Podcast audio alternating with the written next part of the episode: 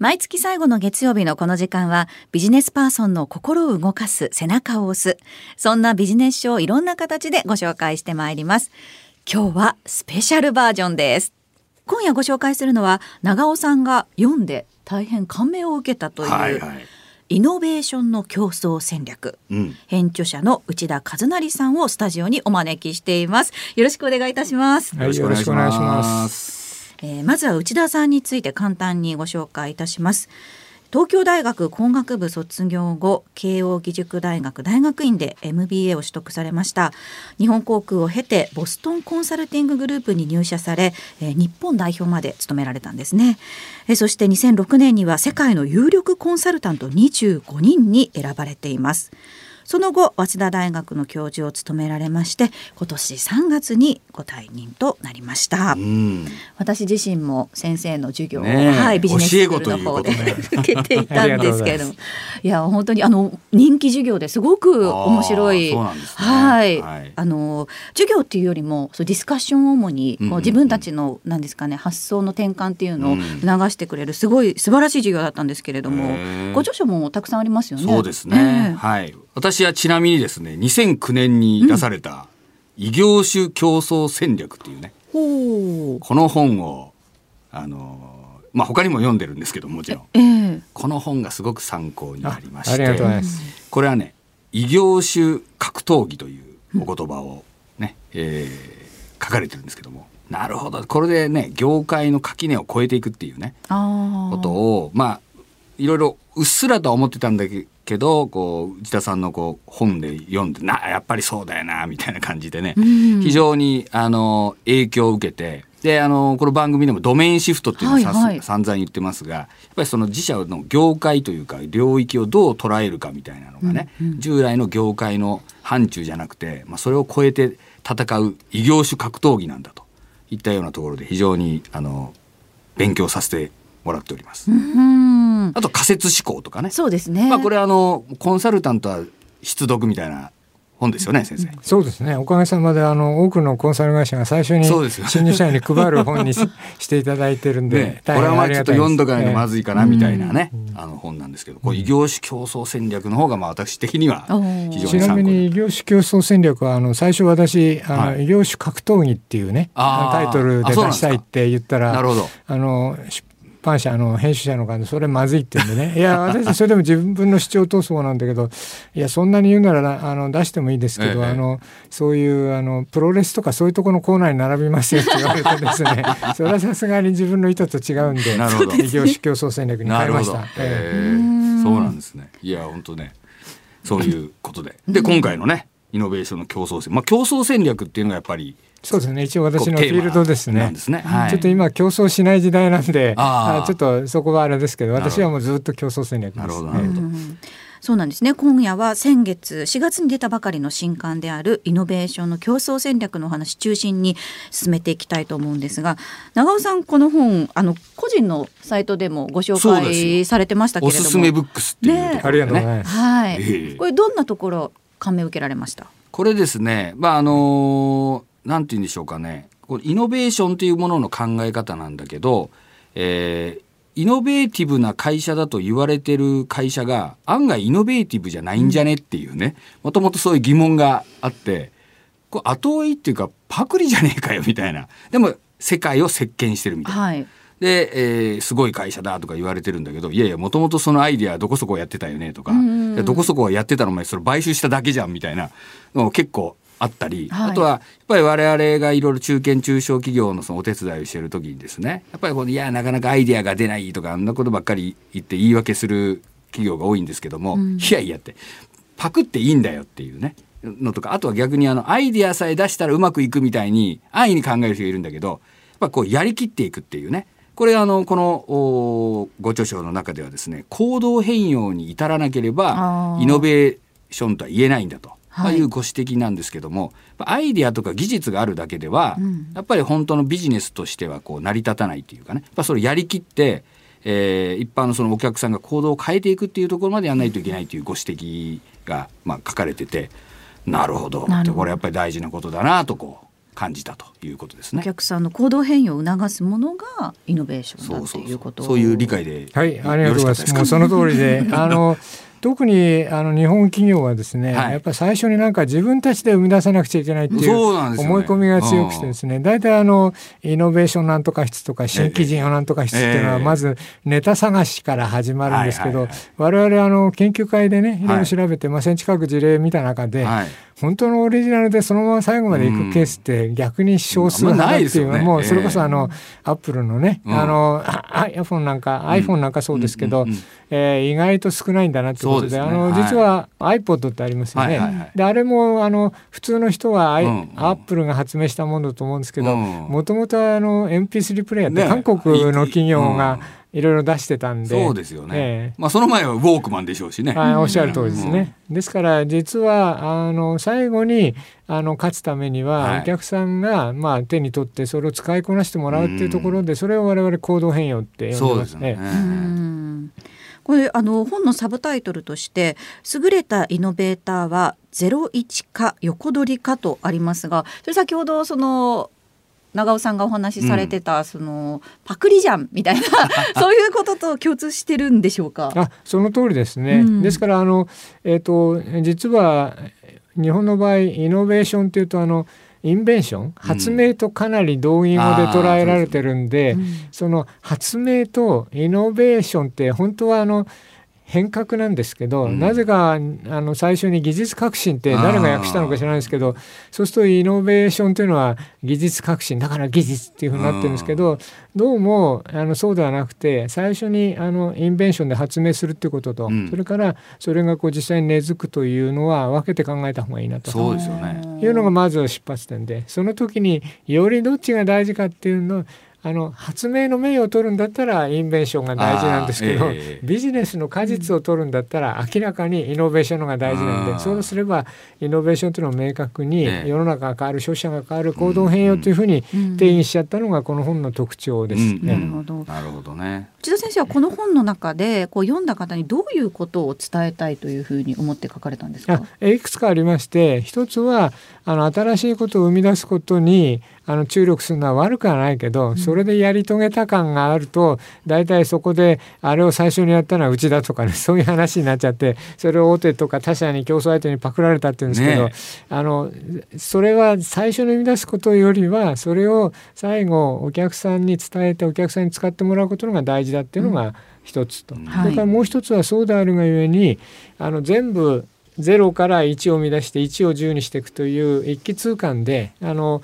やる必要もなくて。であえて言えばですね最後の部分だけやると。だからそれはまあ普通で言えばモノマネとかパクリって呼ばれるんでしょうけど、まあそれでもいいじゃないですか。もしかしたらあの品がないって言われるかもしれないけど ビジネスですから最後ちゃんと果実をあの取った方がいいよねっていうまあそこの辺が一番大きな、うん。あのメッセージですかね。そうですようね。ん。今ねあの GAFA とか言われる人たちも、まあ、アップルはちょっと微妙にあれかもしれませんが他のところはもうほぼほぼもともとあったじゃんみたいなのそうがですよね。多いんで、はい。ええ。なんかすごいすごいって言うけど、えいやそうかなとかええ思うんですよね。はい。うん。ですからそういう巨大なプラットフォーマーは自分のお客さんとか、うん。それからブランド持ってますんで、はい。そこによそのネタを取ってきたりうん。買ったりして乗っけちゃえばいいんで、ええ。やっぱり普通の企業の場合はプラットフォーマーではないとすれば、うんうん。その部分はちょっとこう分けて考えてですねね。やんないといけないというふうに思います。うんこういったその書いてあるそのいろいろなノウハウっていうのはその大企業だけじゃなくて中小企業にももちろん使える内容ということなんもちろでしょうか？ん逆にあのうん。中小企業の方があの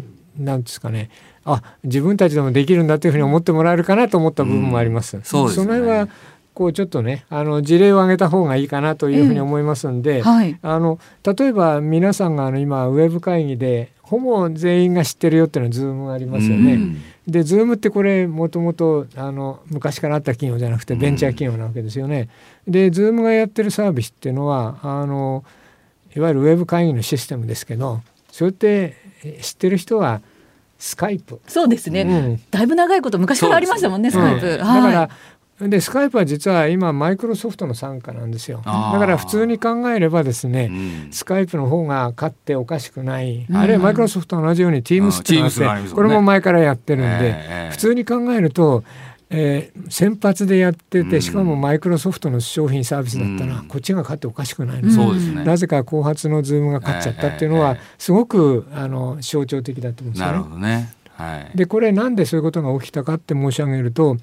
Teams とか、うん、あるいは Skype っていうのはある程度 IT リテラシーがある人が使うウェブツールだったんですよ。うん、ですからあの ID 登録をするとか、えー、あるいはクレジットカード番号を入力するとか、まあ、つまんない話ですけど私は例えばネット用のクレジットカードって思ってるわけですよ。万が一盗まれてもそこでとどまるようになるほど私なんかはそういうの慣れてるんで、どういうリスクがあるかも分かって使えるんですけど、はい。はい、えっ、ー、と今までスカイプとか Teams を使ってた方は仕事柄どうしても必要だと海外やり取りということである程度リテラシーがある人が使ってたんでこれ別にあのコロナであのウェブ会議やらなくちゃいけなくてもあれ使いやぐらい思いつくんですけど大半の人はですね生まれてこの方ウェブ会議なんかやったことがないという方でカメラがどこについてるのか分かんないっていう方にとってはですねその従来型のいわゆるセキュリティがしっかりしたツールは、えらいハードル高いよね、うん、それに対してズームは、主催者だけがもうあのミーティングをセットすれば、はい、あとは URL をクリックするだけで参加できるって、はいはい、これ誰でも参加できちゃうっていうだからそこのあのバーをすごく低くしたのが実は Zoom の成功要因だというふうに思ってますんで、それで逆に言えばえー、大手は真似できないと。要はマイクロソフトから見るとセキュリティがセキュリティがおかしいじゃないかって最初に批判されてましたもんね。ですからそういう意味であのズームはトラブルもあってね、あの乗っ取られたとかなんか変な画像が送られてきたなってあったんですけど、それでもやっぱり使わざるを得ないということで使い勝手がいいからってなっちゃいますもんね。で結果的に今はメジャーになったんでそういうところも改善し,、して良くなってますけど、まあそういう意味であのベンチャーとか、あの中小何の戦い方っていうのは私はあると思います、ね。まあね。まあでも今度はこれがまたねどっかから買収されたりとかしてね。おっしゃる通りです、ね、っていう可能性もあるんで、このこう分野ってなかなか難しいですよね。はい。はい、でもう一つ言い忘れましたが、ズームただでやってましたよね。うん、だからすごくみんなあの参加できたんですが、えー、それが理由でやっぱり今負担がきついんで今ちょっとずつ課金し始めましただから おっしゃるようにプレミアムがね、えーえー、だからこのままそれでいけるのかあるいはどっかに身売りするのかは分かれ道になるかなっていう気がしますね。はい。まあ本当ねマイクロソフトなんかもそうですがやっぱりいろいろ出てきたこう新興のソフトウェア会社をかなり買収してるし、うんね、まあグーグルで言うとやっぱ YouTube とか、はい、Facebook あのインスタグラムとかね、はい、ああいうこう新しいのどんどん買収していく、ですからおっしゃるように大手はそういうふうにあの中小とか零細企業の技術を買ったり、ね、あるいはパクったりできちゃいますんで逆に大手が真似できないようにすることがあの大事なんですよね。そうですよね、話本当に尽きないんですけれども、はい、あのこの本の最後にですねイノベーション成功への提言という章があって4つ提言を書かれています。ただあの全部ご紹介するの時間的にちょっと厳しくなってきましたので何か一つリスナーさんに向けて内田先生からの提言いただけますか？はいあのまあ申し上げたかったことはいろいろあるんですがあの一番大事なのは最後行動変容につなげるということでこれ一言で言ってしつこさが大事なんですよ。実はこれはもう皆さんも重々分かってると思うんで今日は一つだけということなんでやっぱり違うレンズでものを見るっていうのをぜひこう考えていただきたいと。やっぱり今までと同じ常識で考えてるとうまくいかないことが多いとあるいは大手にやられてしまうそういう時にこれまでと違う目で見ることによって実はヒントがあったりイノベーションが起こせるんじゃないかと。これもちょっと具体的な例の方が分かりやすいかと思うんであのメガネスーパーっていうですねあのメガネさんがありますよね。はい、であそこはあのメガネって大体2万円ぐらいで皆さんあの安くなってってるんですがあの同じように安売り競争したらもう全然歯が立たないんで中高年で目にいろいろ不自由を抱えてる人をターゲットにやったら大成功したんですよね。うん、ところがコロナで何が起きたかっていうとそういう人たちが一番感染が怖いと。お店に行きたくないっていうんで、一番の主要顧客がお店に来なくなっちゃったんですよ。はいはい。で普通だったらどうやればお店に客を呼べるかって考えるじゃないですか普通の発想ででももうみんな感染怖いから来ないわけそれ無理に安全ですとかなんとか消毒してますってもダメなんで彼らはそうだと彼らは感染が怖いと。だけど目で困ってる。特にどんどんね症状が進んで、うん、でそれだったらこちらから訪問してあげればいいってことで、うん、移動販売を始めてワゴン車にまああの検査の機械とか眼鏡敷き積んで各家庭を訪問するっていうやり方であの乗り切ったみたいな話があって。まあ、基本的にやっぱり、うん、あの違うレンズでものを見るっていう癖をぜひつけていただければなというふうに思います。なるほどあの違うレンズでものを見るっていうのって、まあ、確かに頭で分かってはいるんですけどなかなかちょっとどういうふうにそこをうまくやるのかっていうのが難しい部分ではあると思うんですけど普段からその内田先生が違うレンズでものを見ることに関して心がけてることってありますか？えーとね、一つはあの極端に振ってみるっていう。例えばあの、えーとまあ、今あの少しデフレからインフレ傾向ですけど物どんどん安くなるじゃないですか、はい、でみんなうちも値下げしなくちゃいけないって考えるのが普通の考えじゃないですか。そうじゃなくてうち値上げしてみたらどうなんだろうっていう、あえて逆サイドに振ってみると、で値上げして売れるっていうことは自分たちの商品の価値が認められるってことですし値上げして売れなくなっちゃうってことはコモディティなんでこれはダメだってことで、これちょっと勝負の情報を変えたらいいなとかそういうふうにちょっと日頃とは違うものの見方、考え方をする癖をつけていろいろこう街なんかを見てても私はなんか面白いなと例えば今日こちらにお邪魔してですね、はい、入り口が1階にないんですよね。ね 文化放送ね。えー、そうそうそう。はい、でなんでだろうなとかまだ理由は分かんないですけど そういうどうでもいいことに興味を持ってですね、はいはい、これはなんか景観上の理由かなのかなセキュリティ上の理由なのかとかまあそんなことをこう考えてみるっていう、はいはい、日頃から何かふと疑問に思ったらそれを突き詰めて考えるっていうのは私は大事かなと思ってます。いや本当にお話は尽きないんですけれどもそろそろお時間となってしまいました。今夜はイノベーションの競争戦略の編著者である内田和成さんにお越しいただきました。ありがとうございました。ありがとうございました